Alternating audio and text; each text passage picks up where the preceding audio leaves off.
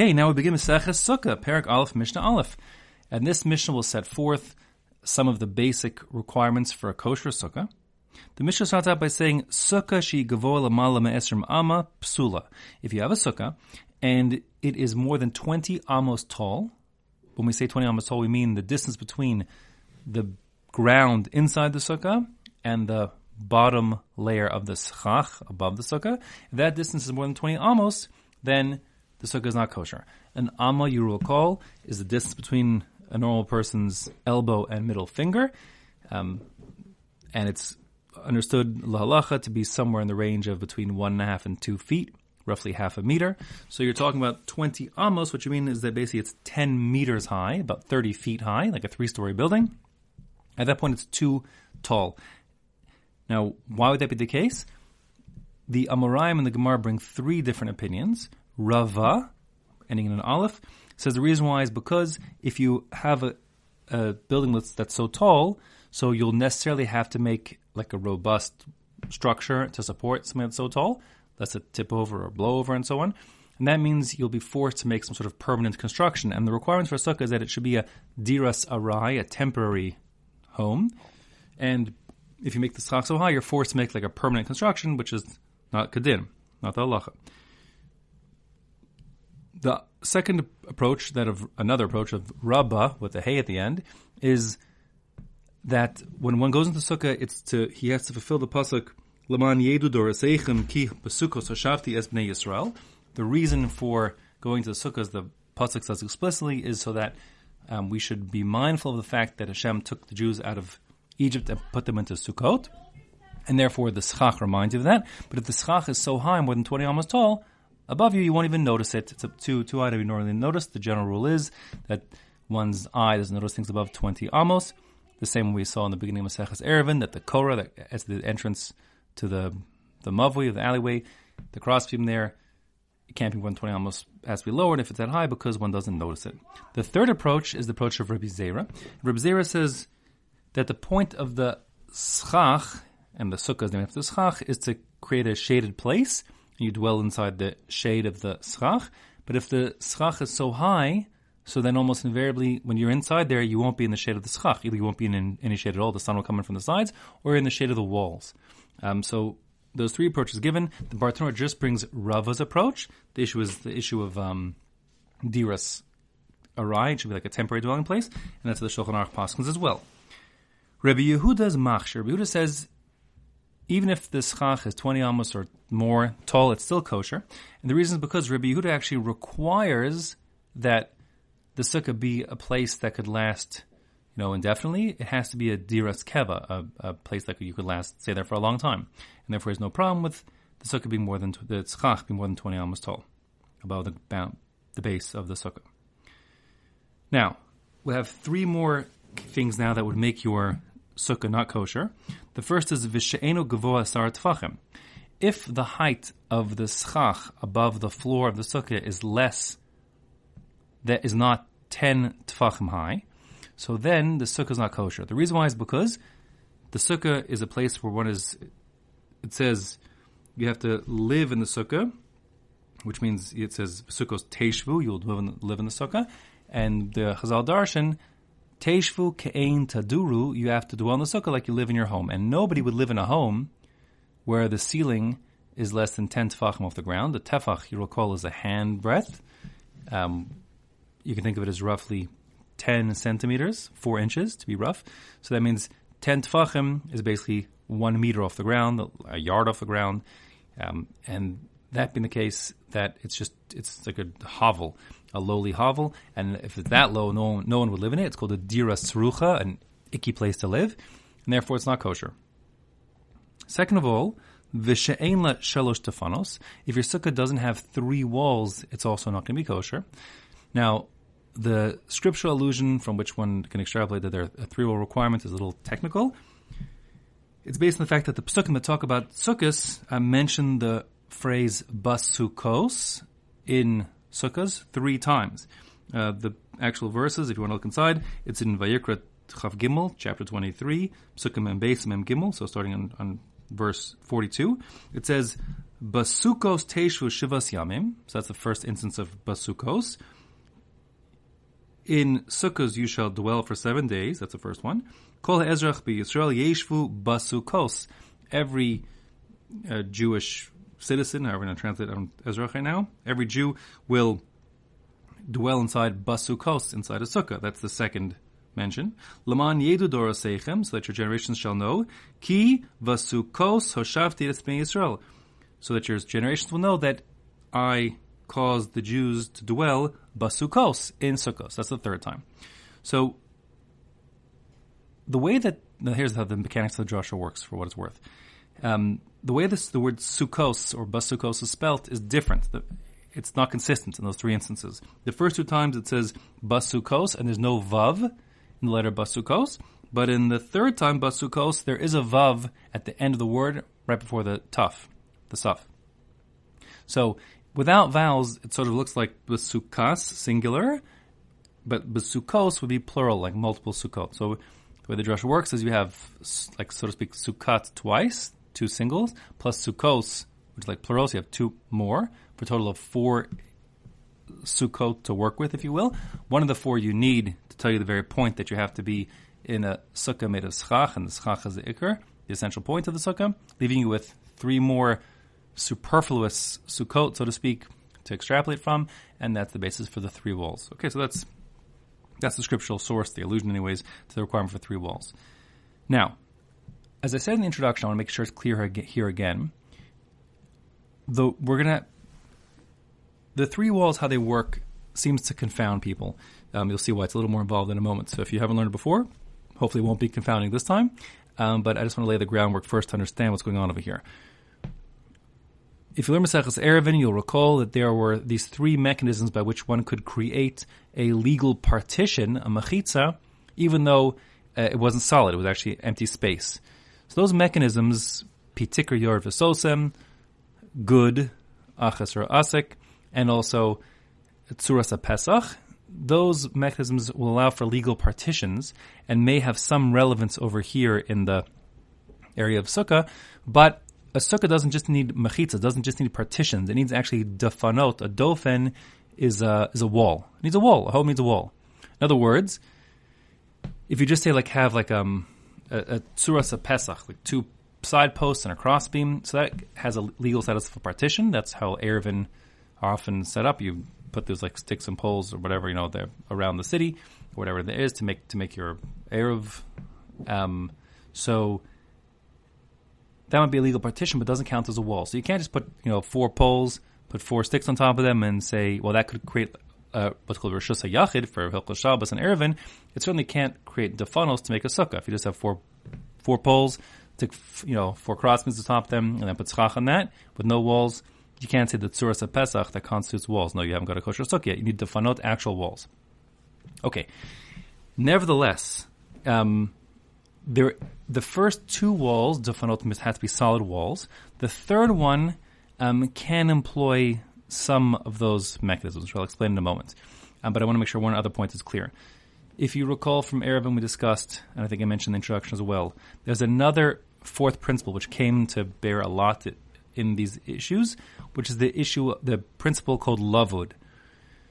Now, lavud is not a rule that applies specifically in the just to mechitzas, to partitions. The principle of lavud applies across the board throughout Kol Torah Kula, throughout the Torah, and the principle of lavud basically is that if you have two objects that are within three tfachim, within, say, 11 inches of one another, then the distance, this empty space between those two objects is negligible. It doesn't count. It's as if it's filled in where they're connected. This could apply to something that's close to the ground. It's as if it's attached to the ground. It's, sitting on the ground because lavud. It could apply to the a gap in your schach. If you have a hole in your schach, like between the branches, let's say, if the distance between one branch and the next is less than three tfachim, it's as if there's no hole in the schach and it's filled in, so to speak. Um, not considered to be a significant hole. And in partition making, you can also have like bars or beams or straps, and if one strap to the next is within three tefachim, then we look at it as if it's it's filled in and solid. Okay, now that can work for your defanos on sukkahs. So here is the story with the three walls. The first two walls need to be solid conventional walls.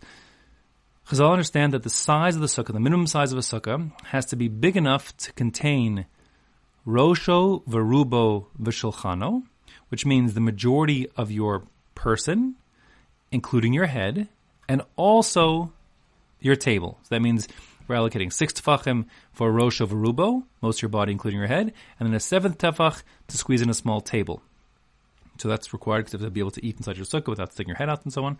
So that's the minimum size of a sukkah, seven by seven tefachim. Again, a tefach is something like around 10 centimeters or four inches. So that means you're talking about 70 by 70 centimeters or 28 by 28 inches, basically the size of a shower stall, very small. Okay, so that's the size of your sukkah. Now, two of the walls need to be seven tefachim across. Okay, and they're set at right angles. Well, I shouldn't say that. They're, they're, they're, each one is, is seven tefachim across and a height a minimum of 10 tefachim. The reason for the 10 tefachim is because, in general, all legal partitions and walls need to be 10 tefachim high. So your sukkah walls need to be, therefore, 7 tefachim across and 10 tefachim high. Now, two of them need to be like that. The third one can employ some wiggle room and some leniencies to make for like a legal partition, even though you haven't got a solid wall.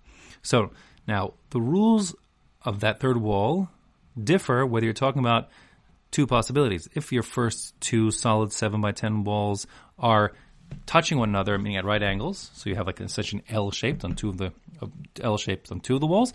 So then the third wall can be made of simply a small one tefach or midrabanan slightly more than one tefach wide slat. Um, that's ten tefachim high, and that slat is placed within three tefachim of one of the walls.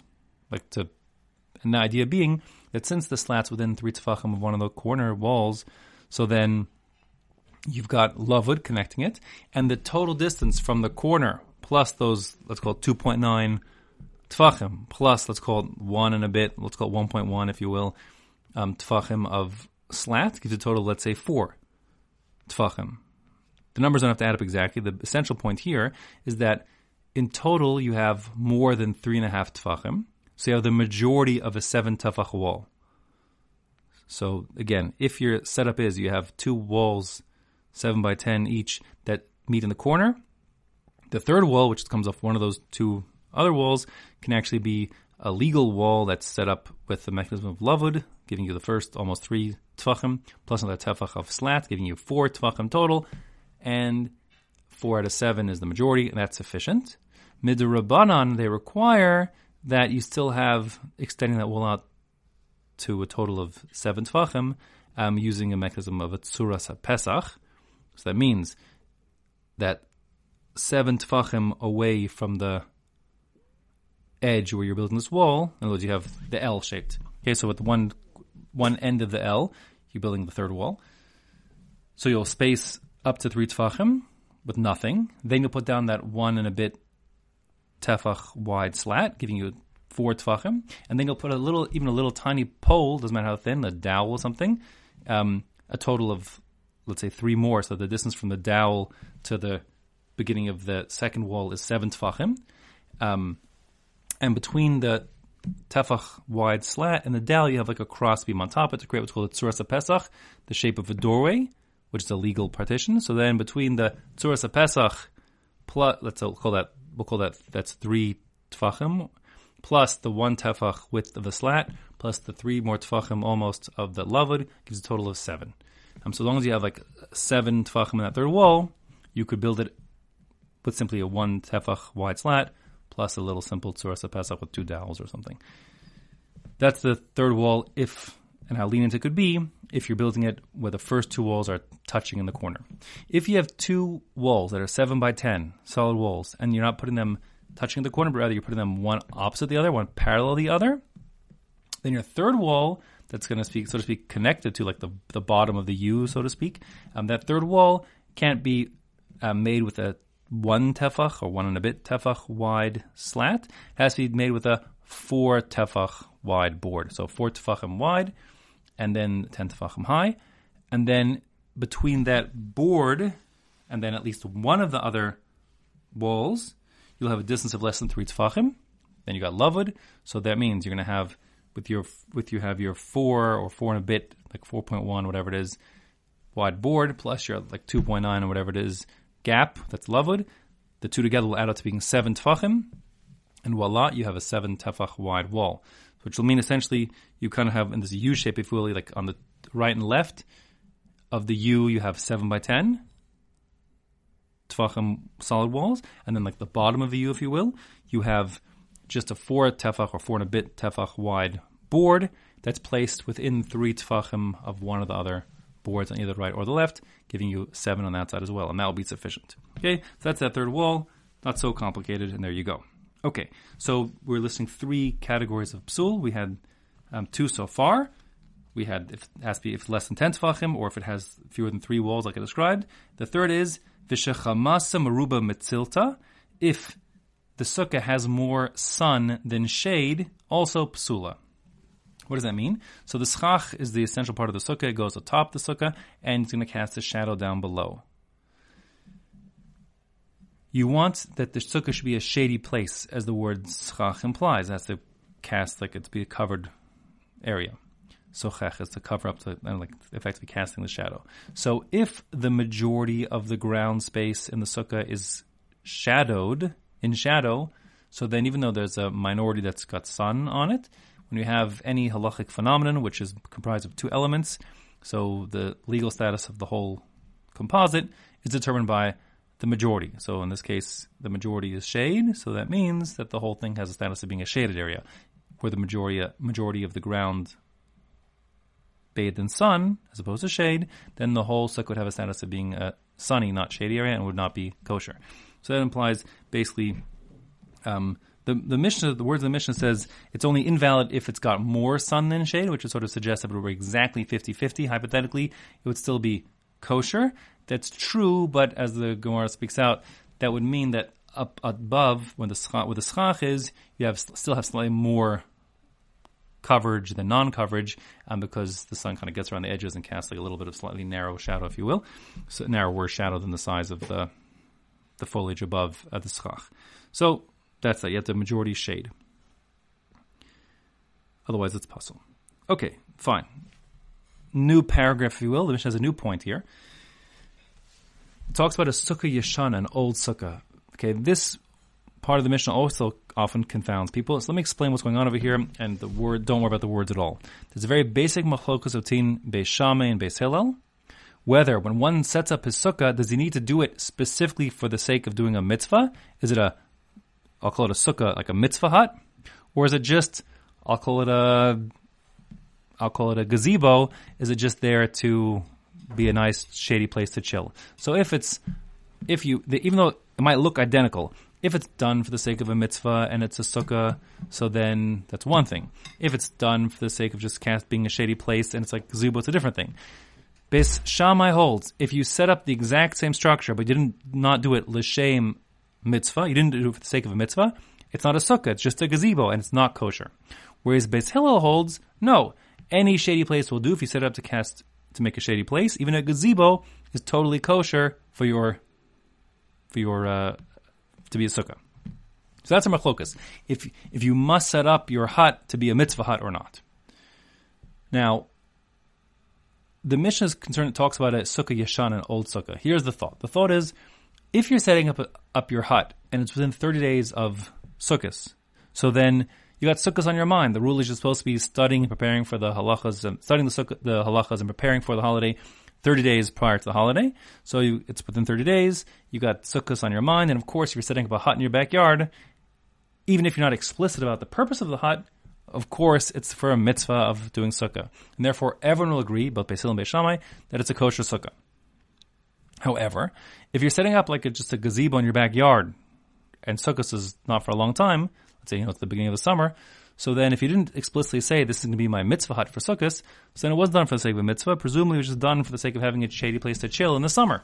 And that being the case, Beis Shammai says it's not going to be acceptable, not not a kosher sukkah. Okay, Beis Hillel says it's okay.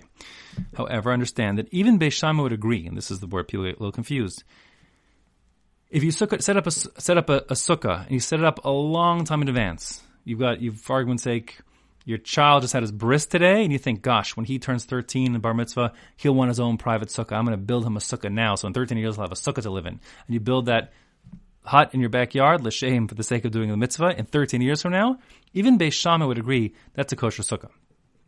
Okay? Um, the issue is simply when you're building it and you're not explicit about the purpose of building it. Okay, so that being the case, the Mishnah says, Sukkah Yeshana, if you have an old sukkah, which means a sukkah that was built more than 30 days before the holiday, and you were not explicit about the purpose for its construction, is it a mitzvah hut or is it just a shady hut? Beis Shammai Poslin, Beis Shammai say, presumably you d- built it for the shade, not for the mitzvah. You weren't explicit. It's more than 30 days away, and therefore it's not kosher. It's an invalid as a sukkah because you didn't build it for the sake of a mitzvah. You built it for the sake of the shade. Beis, Beis Hillel machshir and Beis Hillel say no, it's kosher because no need to build it specifically for the sake of the mitzvah. If you build it just for the sake of casting shade, that's sufficient. Ve'ezo hi sukkah yeshana. What defines a quote unquote old sukkah? Kol sha'asa kodem lechag shloshim yom. Anytime you build this hut in your backyard, I shouldn't say backyard, anytime you build this hut, um, more than 30 days before Sukkot, so then unless you explicitly say and think this is for the mitzvah of sukkah also, so then it will be old and not kosher, says Beis Shammai. Aval im l'shem chag. However, if you built this hut and you built it having explicitly the mitzvah of sukkah in mind, also, this is my sukkah for sukkahs, which will be in however many months from now. So then afilu metchilas hashana, even if you built it 12 months ago, meaning you built it like, you know, last Tishrei, last year, kshera, even Beis Shammai agree such a sukkah is kosher. Okay?